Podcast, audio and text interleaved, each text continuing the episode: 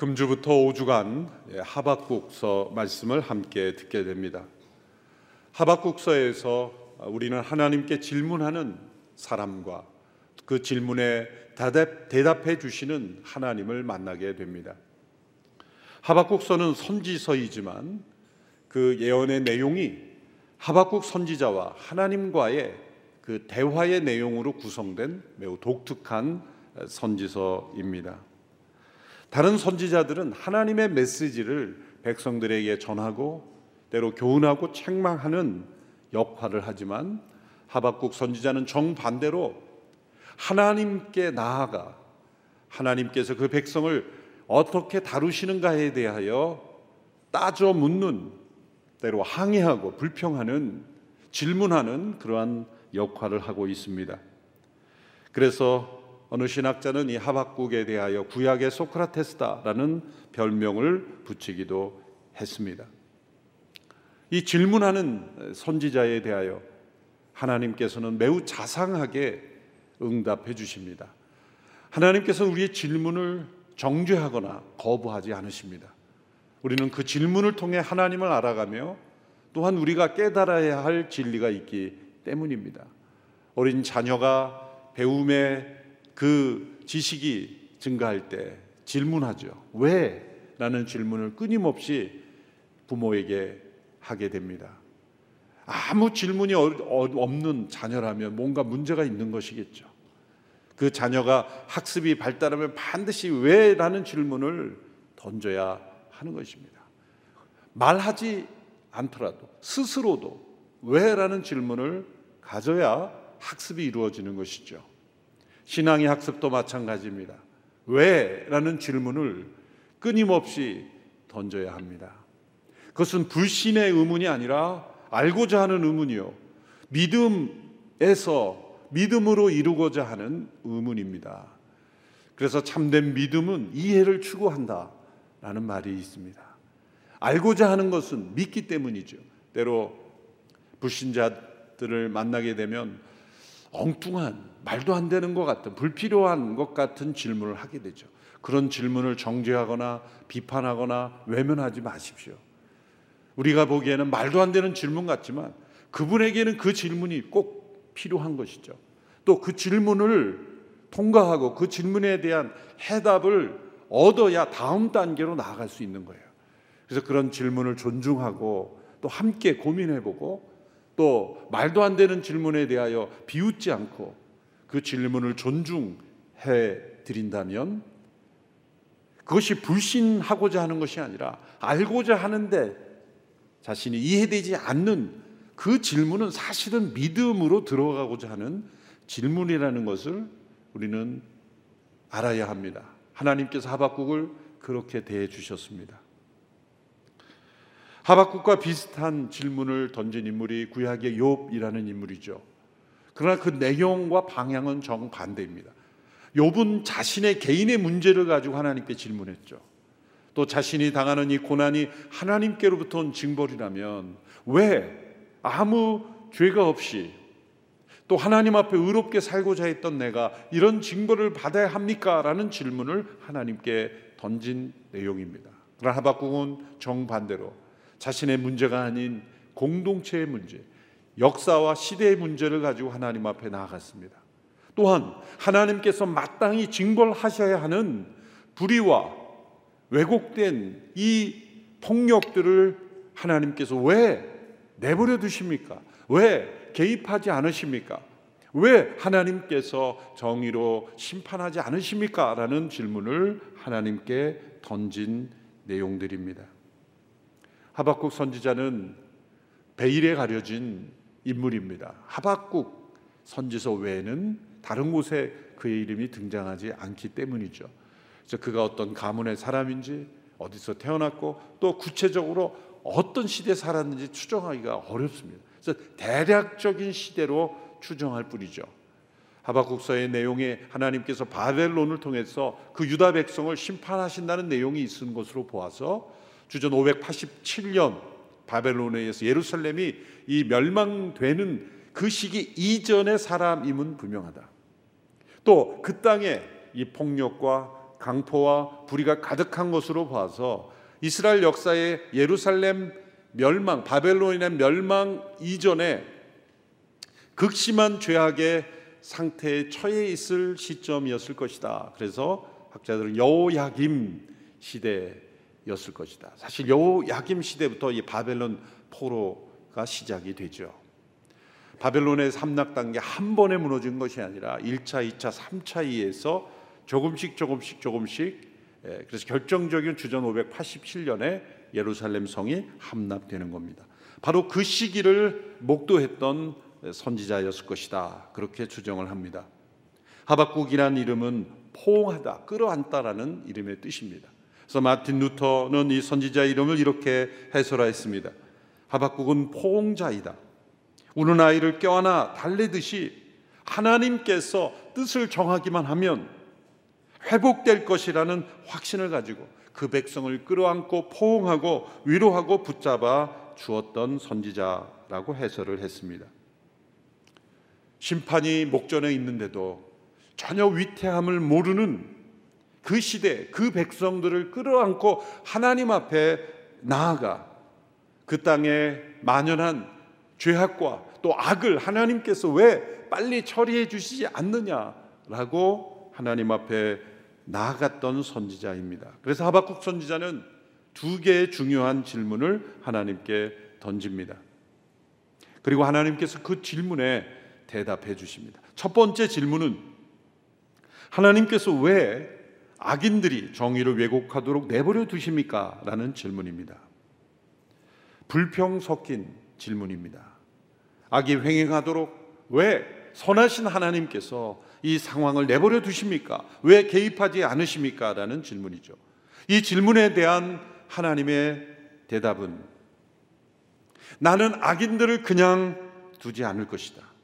바벨론으로 하여금 그 악인들을 심판하게 할 것이다. 라는 대답이었습니다. 악은 결국 처벌받는다. 그리고 의인은 하나님의 공의를 보게 될 것이다.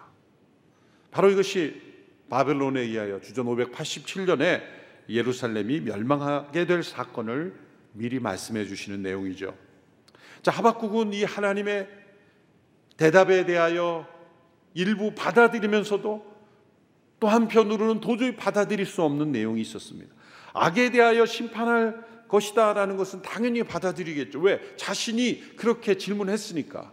왜 이 악을 내버려 두십니까? 라고 했으니 당연히 하나님의 심판은 받아들이겠죠. 그런데 받아들이기 어려운 것은 바벨론이라는 나라를 통해서 심판하신다는 것이 하박국은 받아들이기 어려웠습니다.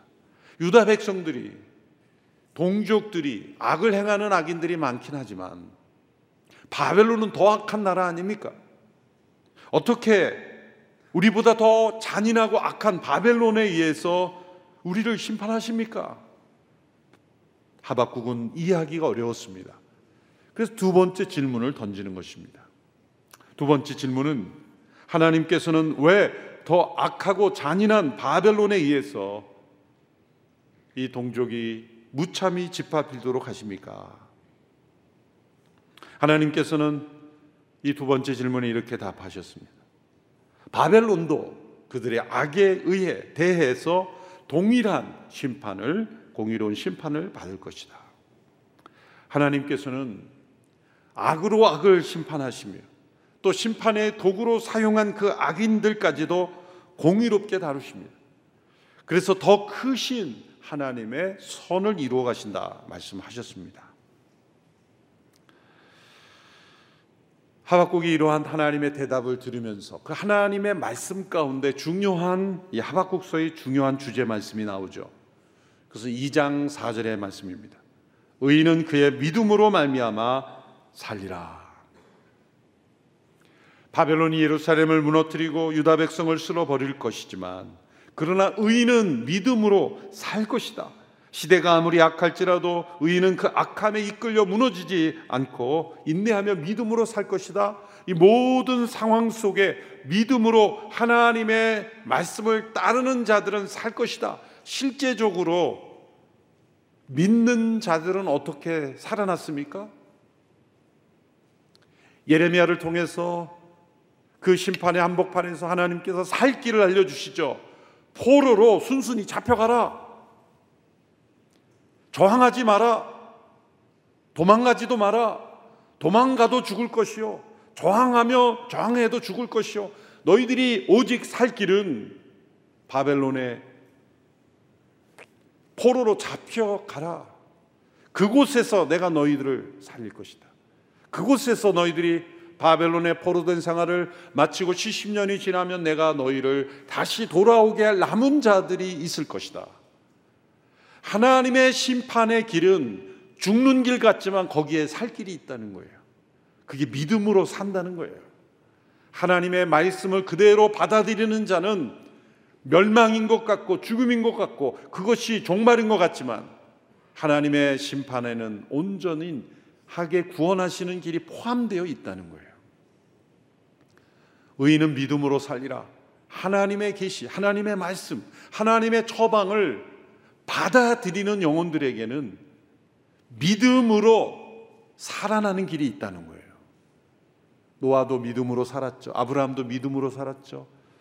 히브리서 나오는 믿음의 영웅들의 삶의 초점은 하나님의 말씀을 믿음으로 받아들이는 영혼들에게 살 길이 있다는 거예요. 십자가의 구원의 말씀을 약속을 주신 그 하나님의 말씀을 믿음으로 받아들이는 자들에게 살 길이 있는 거예요. 오직 의인은 믿음으로 말미암아 살리라. 로마서 1장 17절에서 사도 바울이 이 하박국 2장 4절의 말씀을 인용하여 로마서 전체 줄거리가 나오는 것이죠. 이 말씀은 또한 종교 개혁의 모토가 되기도 하죠. 마틴 루터에 의해서 로마서 1장 17절의 말씀이 발견되죠. 그러면 하박국은 이미 종교 개혁의 메시지를 하나님께서로부터 직접 받은 거예요. 하박국은 이 마틴 루터의 영적 조부와 같은 사람이 되는 것이죠. 왜 악을 심판하지 않으십니까? 라는 질문에 악은 반드시 심판할 것이다. 그런데 왜 바벨론이라는 더 악한 사람입니까? 라는 질문에 그들도 또한 공의로운 심판을 받을 것이다. 그 가운데 하박국이 깨달은 이 말씀은 어떠한 시대이건 하나님의 역사를 어떻게 움직이시든 의인은 믿음으로 사는 영혼이라는 것 그것을 하박국이 깨닫게 됩니다. 그래서 그는 3장에 이르러서 하나님께 찬양을 드리게 되죠. 그가 가졌던 의문, 그가 가졌던 불평, 그가 가졌던 항의가 하나님께 대한 감사와 찬양과 경배로 바뀌게 됩니다. 그래서 그의 항의가 찬양으로 바뀌게 되죠. 그의 마음속에 있던 두려움이 믿음으로 바뀌게 되죠. 그가 가졌던 염려가 하나님께 대한 경배로 바뀌게 됩니다. 우리가 금주부터 5주간 이 하박국의 말씀을 살펴보면서 우리의 영혼에 이러한 변화가 일어나게 되기를 바랍니다. 우리 마음속에 하나님께 대한 이 질문이 하나님의 대답을 듣고 찬양이 되고 우리의 항의와 불평이 하나님께 대한 감사가 되고 우리의 마음속에 있는 염려와 두려움이 변하여 믿음과 경배가 되기를 축원합니다. 워런 위에스비라는 목사님이 이 하박국서에 나타난 이 변화를 장마다 세 단어로 이렇게 표했어요. 1장에서는 염려자로 출발합니다. 2장에서는 관찰자가 되고 이제 3장에서는 예배자가 됩니다. 이러한 변화가 우리에게 있게 되기를 축원합니다. 이제 5주간 나눌 말씀을 요약해서 이제 말씀드렸습니다. 앞으로 4주간 혹 설교 시간에 주무시더라도 이것만 잘 들으셨으면 전체 내용은 반복이 되는 거니까 문제가 없을 것입니다. 이제 오늘 본문은 1장의 첫 번째 질문에 대한 내용입니다. 1장은 하나님께 대한 실망 섞인 항의로 시작이 되죠. 2절에서 4절의 말씀 우리 같이 읽어보겠습니다. 시작. 오 여호와여 제가 언제까지 부르짖어야 합니까? 주께서 듣지 않으시고 폭력입니다라고 제가 주께 외쳐도 주께서는 구해 주지 않으십니다. 왜 저로 하여금 불의를 보게 하십니까? 왜 죄악을 쳐다보게 하십니까? 파괴와 폭력이 제 앞에 있습니다. 갈등이 있고 싸움이 일어납니다. 그러므로 율법을 지키지 않고 정의가 아주 실행되지 못합니다. 악인이 의인을 애워싸 버려서 정의가 왜곡되고 있습니다. 이 하박국의 실망은 불신자의 실망이 아닙니다. 하나님과 신실하게 동행하는 성도의 실망입니다. 불신자는 하나님께 실망할 것이 없습니다. 하나님을 믿지도 않고 기대하는 바도 없기 때문이죠. 실망하는 영혼이 있다면 사실은 그것은 믿음이 있다는 증거예요. 불신의 실망이 아닙니다. 하나님을 약속을 믿고 의지하고 동행하고 기도하고 하나님을 의지하고 살아가는 영혼이 이러한 실망을 경험하는 것입니다. 신실하게 하나님과 동행했기에 하나님은 이러한 때에 이러한 상황에서 하나님은 선하신 행동을 하셔야 할 것 같은데 하나님 왜 가만히 계십니까? 라는 질문이 나오는 거죠. 그것은 하나님과 신실하게 동행하는 영혼의 실망이에요. 악에 치우쳐 살아가는 사람은 무감각해집니다. 때를 분별하지 못합니다.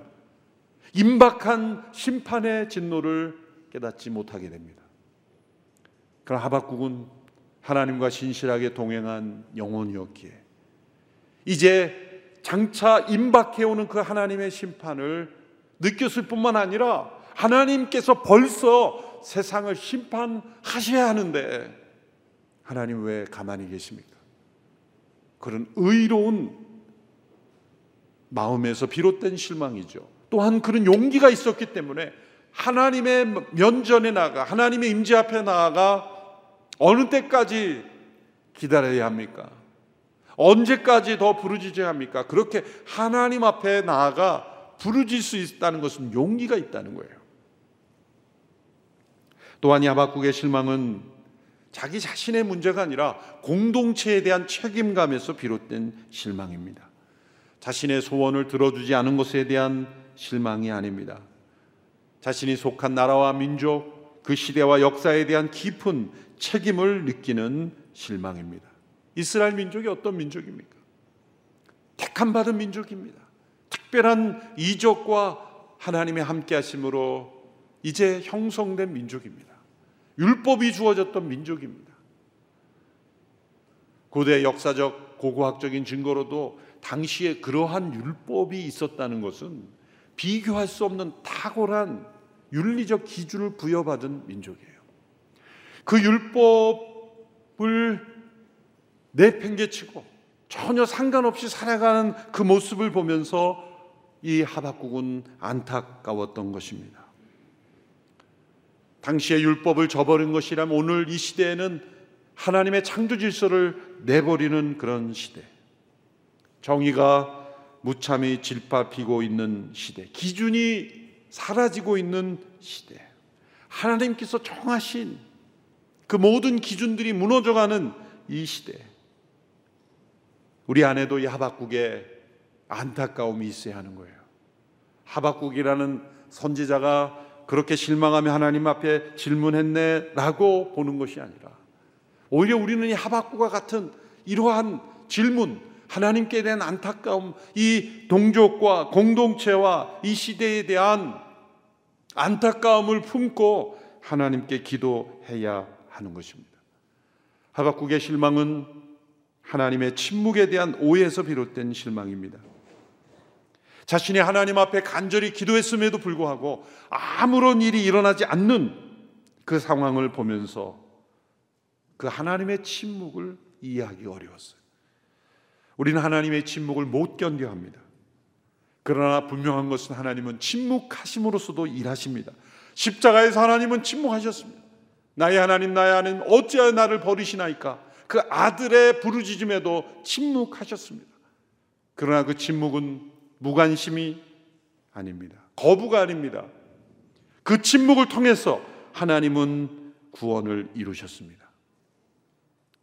우리의 기도에 우리는 우리가 원하는 때 하나님이 응답하기를 원하지만 하나님의 때 하나님은 응답하십니다. 때로 침묵하시는 가운데서도 하나님은 우리가 알지 못하는 역사의 목적을 이루어 가십니다. 나치가 지배하던 시대 독일 쾰른의 한 지하 감옥의 벽면에 이런 문구가 발견됐죠. 나는 태양이 없을 때라도 태양이 있다고 믿는다. 사랑이 느껴지지 않을지라도 사랑이 있다고 믿는다. 하나님이 침묵하실 때라도 나는 하나님이 살아계심을 믿는다. 오직 의인은 믿음으로 살리라 말씀하신 것입니다. 하박국이 이러한 하나님께 대한 실망을 지나고 하나님으로부터 대답을 듣는 과정 중에 깨닫게 되는 그리고 우리에게 깨닫게 하시는 하나님의 진리들이 있습니다. 첫째로 하나님의 섭리는 반드시 악에 대한 심판을 포함한다는 것입니다. 이 죄악으로 관영한 세상에서 하나님이 아무것도 하시지 않는 그 상황 속에서도 하나님은 일하고 계시며 그리고 악에 대한 심판을 반드시 포함하십니다. 11절의 말씀을 보십시오. 그러나 자기 힘이 신이라고 여기는 죄인들 그들도 바람처럼 사라져 없어질 것이다. 역사를 움직이시는 하나님의 중요한 이 목적, 그 축은 자기 힘을 신으로 여기는 자들은 반드시 바람처럼 사라지게 하신다는 겁니다. 역사의 교훈을 통해 우리는 그것을 분명히 알수 있습니다. 역사 속에 자신의 힘을 신처럼 여긴 자들이 어떻게 사라졌는지 우리는 역사 속에 분명히 알 수 있습니다. 하나님은 반드시 악에 대하여 심판하신다는 것을 우리가 믿는다면 우리는 악을 반드시 떠날 것입니다. 하나님은 악을 절대로 보호하시지 않습니다. 반드시 악에 대하여 심판하십니다. 하나님의 섭리의 목적은 반드시 그것으로 나아갑니다. 일반 사람들은 이 선하신 하나님, 천지를 창조하시고 역사를 운행하시는 하나님에 대한 지식이 없이 나타나는 그러한 현상들, 역사의 여러 케이스들을 통해 볼 때 이런 윤리들을 만들죠. 권선징악, 사필규정, 뭐 이런 단어들을 만드는 것은 살아계신 하나님의 역사를 악에 대해 심판하시는 섭리를 모를지라도 그 나타나는 현상을 보면 반드시 사필 규정이라는 거예요. 그것은 역사를 주관하시는 하나님의 섭리는 악에 대한 심판이 반드시 포함되어 있다. 그것을 믿는다면 그것을 믿는 의인은 어떻게 살겠습니까? 반드시 악으로부터 떠나게 되어 있죠. 악과 더불어 살 수 없게 되어 있는 겁니다. 그게 믿음으로 사는 겁니다. 하나님의 섭리가 악을 반드시 포함하기에 의인은 반드시 악을 떠나는 삶을 살게 됩니다. 둘째로 하나님의 섭리는 그 섭리가 이루어지는 과정 중에 우리가 원하는 바와 정반대로 전개될 수 있다는 것입니다. 6절의 말씀을 보시면 보아라 이제 바벨론 사람들을 내가 일으킬 것이다. 그들은 사납고 과격한 사람들이다. 남의 생활 터전을 빼앗으려고 온 땅을 돌아다닐 것이다. 하나님께서 이 악한 세상을 심판하신다면 의로운 지도자가 나타나 의로운 질서로 그렇게 세상을 만들어가는 것을 기대하기 마련인데 더 악한 이들이 나타나 이 바벨론과 같이 더 사납고 과격한 사람들이 나타난다면 하나님은 어떻게 된 것입니까? 우리가 원하는 바와 정반대가 아닙니까? 라고 실망할 수 있다는 것입니다. 하나님께서 유다 백성들에 대한 심판의 도구로 더 악한 바벨론을 사용하신다는 것. 오늘 본문에 보면 그 바벨론이 얼마나 악하고 사나운지를 설명해. 그들의 말이 표본보다 빠르고 또한 늑대들보다 사납고 독수리가 먹이를 잡아채듯이 그렇게 행할 것이다. 무시무시한 군대로 짓밟을 것이다. 이것은 하나님이 일하시지 않는 증거가 아니라 도리어 우리가 원하는 바와 정반대이지만 하나님은 더 크신 목적을 이루어 가신다는 거예요. 실제 구약 역사에도 어떤 목적을 볼 수 있습니까? 이 바벨론과 이 페르시아를 비교하면 사실 바벨론에서는 이 돌아올 수 있는 이 그들이 포로로 잡혀갔지만 바벨론에는 거주할 수 있는 그런 기회가 주어졌죠.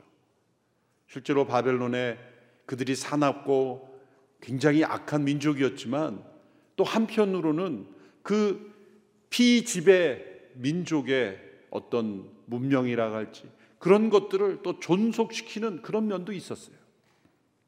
우리가 다 이해할 수 없는 그런 하나님의 역사를 이루어 가시는 통로이죠.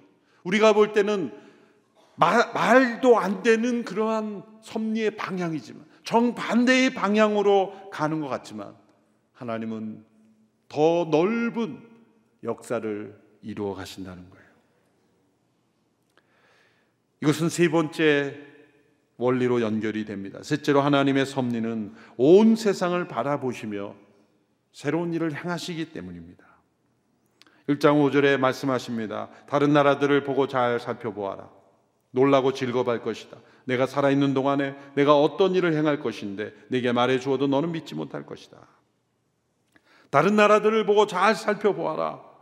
하나님의 섭리는 지금 유다 백성들의 수호신처럼 일하시는 게 아니에요. 온 세상을 동시에 통치하시는 하나님이십니다. 우리가 하나님의 섭리를 이해하지 못할 수밖에 없는 것은 우리는 우리가 서 있는 이곳, 우리가 사는 이 시대, 그리고 우리 문제만을 바라보기 때문이에요. 그러나 하나님은 모든 시대, 모든 세상, 모든 사람들을 대상으로 섭리하시기 때문에 이해할 수가 없는 거예요. 우리 여성분도 십자수를 뜰 때 이 어머니가 이렇게 십자수를 뜨면 어린 애가 그 밑에서 이렇게 보잖아요. 그러면 엉망이죠. 이게 무슨 그림인가? 실이 여기서 갔다가 일로 갑자기 가고 밑에서 보면은 그 십자수의 뒷면을 보면 엉망인 거예요. 하나님께서 이렇게 역사의 십자수를 뜨면은 밑에서 보는 우리가 볼 때는 이건 엉뚱한 방향으로 이게 무슨 그림인가? 도저히 알 수 없는 엉망진창인데 뒤를 보라보면 거기에는 멋진 그림이 완성이 거예요. 우리가 이 서 있는 이곳에서 이 시대 우리의 문제만을 바라볼 때 어떻게 하나님의 오, 온 세상을 통치하시고 모든 시대를 섭리하시는 하나님의 섭리를 어떻게 알 수 있겠습니까? 인류가 바벨탑을 쌓고 하나님을 대적할 때 하나님이 흩으심으로 심판하시고 이제 갈대아우르에서 아브라함이라 한 사람을 택하셔서 새로운 역사를 시작하셨죠. 세속의 역사는 이 두 사건은 전혀 상관없는 사건이에요. 세속의 역사자들이 아무리 역사 박사학위를 수십 개를 받아서 역사를 많이 연구해도 이 두 가지 사건이 어떻게 연결되는지는 알 수 없습니다. 그 시대의 문제 한 영역에만 알 뿐이에요. 그런데 성경 역사의 신비는 무엇입니까? 세상의 모든 역사를 담지 않았지만 그 줄거리를 통해서 이 모든 역사가 연결된 역사라는 것을 우리에게 알려주는 거예요. 성경을 많이 읽으면 역사를 보는 눈이 열리는 겁니다. 세상의 모든 역사가 아무렇게나 일어나는 해프닝들이 아니라 역사의 주관자 대신 하나님의 손 안에서 연결된 사건들이라는 거예요. 우리는 도저히 연결되지 않는 것처럼 보이는 사건들이 하나님 안에서는 연결되는 사건이라는 거예요. 베들레헴에 나옴이라는 여인이 남편과 두 아들과 함께 모압으로 가서 잘 살아보겠다고 갔지만 그곳에서 남편과 두 아들이 죽고 자부 룻과 함께 되돌아왔을 때 그 룻을 통해서 이스라엘의 참된 왕인 다윗이 출생한다는 것, 한 개인의 불행처럼 보이는 사건이 이스라엘 민족과 연결된다는 거 어떻게 우리가 역사로 해석할 수 있겠어요? 나라의 역사문이 아니라 우리 개개인의 역사, 좋은 일만이 아니라 불행해 보이는 모든 역사도 하나님의 섭리 가운데 연결되어 있다는 것이죠. 지금 미얀마에서 일어나고 있는 무력이 승리하는 것 같고 올바르지 않은 그런 통치자들이 세상을 정복하는 것 같지만 하나님은 미얀마와 전혀 상관없는 것 같은 어떤 나라, 어떤 사람을 통해 하나님은 이 모든 게 연결되게 일하고 계셔요. 북한 문제도 마찬가지예요. 인권이 유린되고 자유가 상실된 이 북한의 문제를 어떻게 해결하겠어요? 그런데 놀랍게도 하나님은 전혀 상관없는 것 같은 어떤 사건을 통해 하나님이 저 땅을 변화시키는 역사를 일으키실 거예요. 성경 역사를 보면 반드시 그래요. 전혀 상관없는 것 같은 나라와 사람과 어떤 사람을 통해 하나님은 역사를 새롭게 바꾸어 그걸 믿는 사람들이 의인이라는 거예요. 의인은 믿음으로 산다는 것이 하나님의 역사를 이렇게 섭리하실 수 있다는 것을 믿는 거예요. 그래서 악을 하나님이 반드시 심판하신다. 때로 그 하나님의 섭리는 우리가 기대하는 정반대로 또 나타날 수 있다. 그래도 하나님을 신실하게 믿는 거예요. 그리고 전혀 상관없는 것 같은 모든 역사의 움직임 속에서 하나님께서는 그 뜻을 이루어 가신다. 역사는 히스토리는 히스 스토리다. 그분의 역사라 그렇게 고백하는 것입니다. 오늘 우리가 살고 있는 이 시대도 하박국 선지자 시대와 거의 비슷하게 거짓과 불의 그리고 싸움과 갈등 이 모든 것이 공의가 무너지고 있는 또한 하나님의 창조 질서가 무너지고 있는 그래서 공동체가 깨어지고 있는 그런 시대입니다. 이 시대를 품고 우리는 하나님께 하나님 어디 계십니까? 우리가 언제까지 부르짖어야 합니까라고 또 왜 이 불의를 그냥 두십니까라고 기도할 수 있습니다. 하나님은 신실하게 응답하십니다. 우리가 다 이해할 수 없는 섭리로 일하고 계심을 우리는 믿어야 합니다. 그리고 우리는 악을 떠나야 합니다. 하나님께서 역사의 주관자이심을 우리는 믿어야 합니다. 오직 의인은 믿음으로 살 것이기 때문입니다. 기도하겠습니다.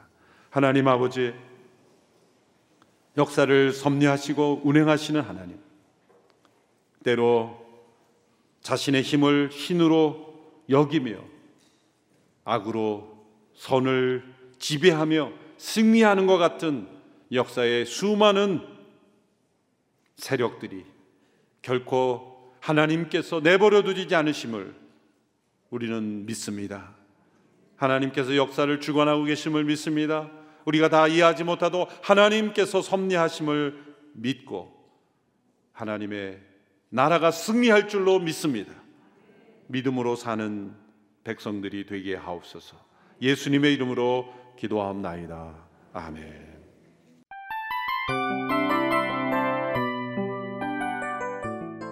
이 프로그램은 청취자 여러분의 소중한 후원으로 제작됩니다.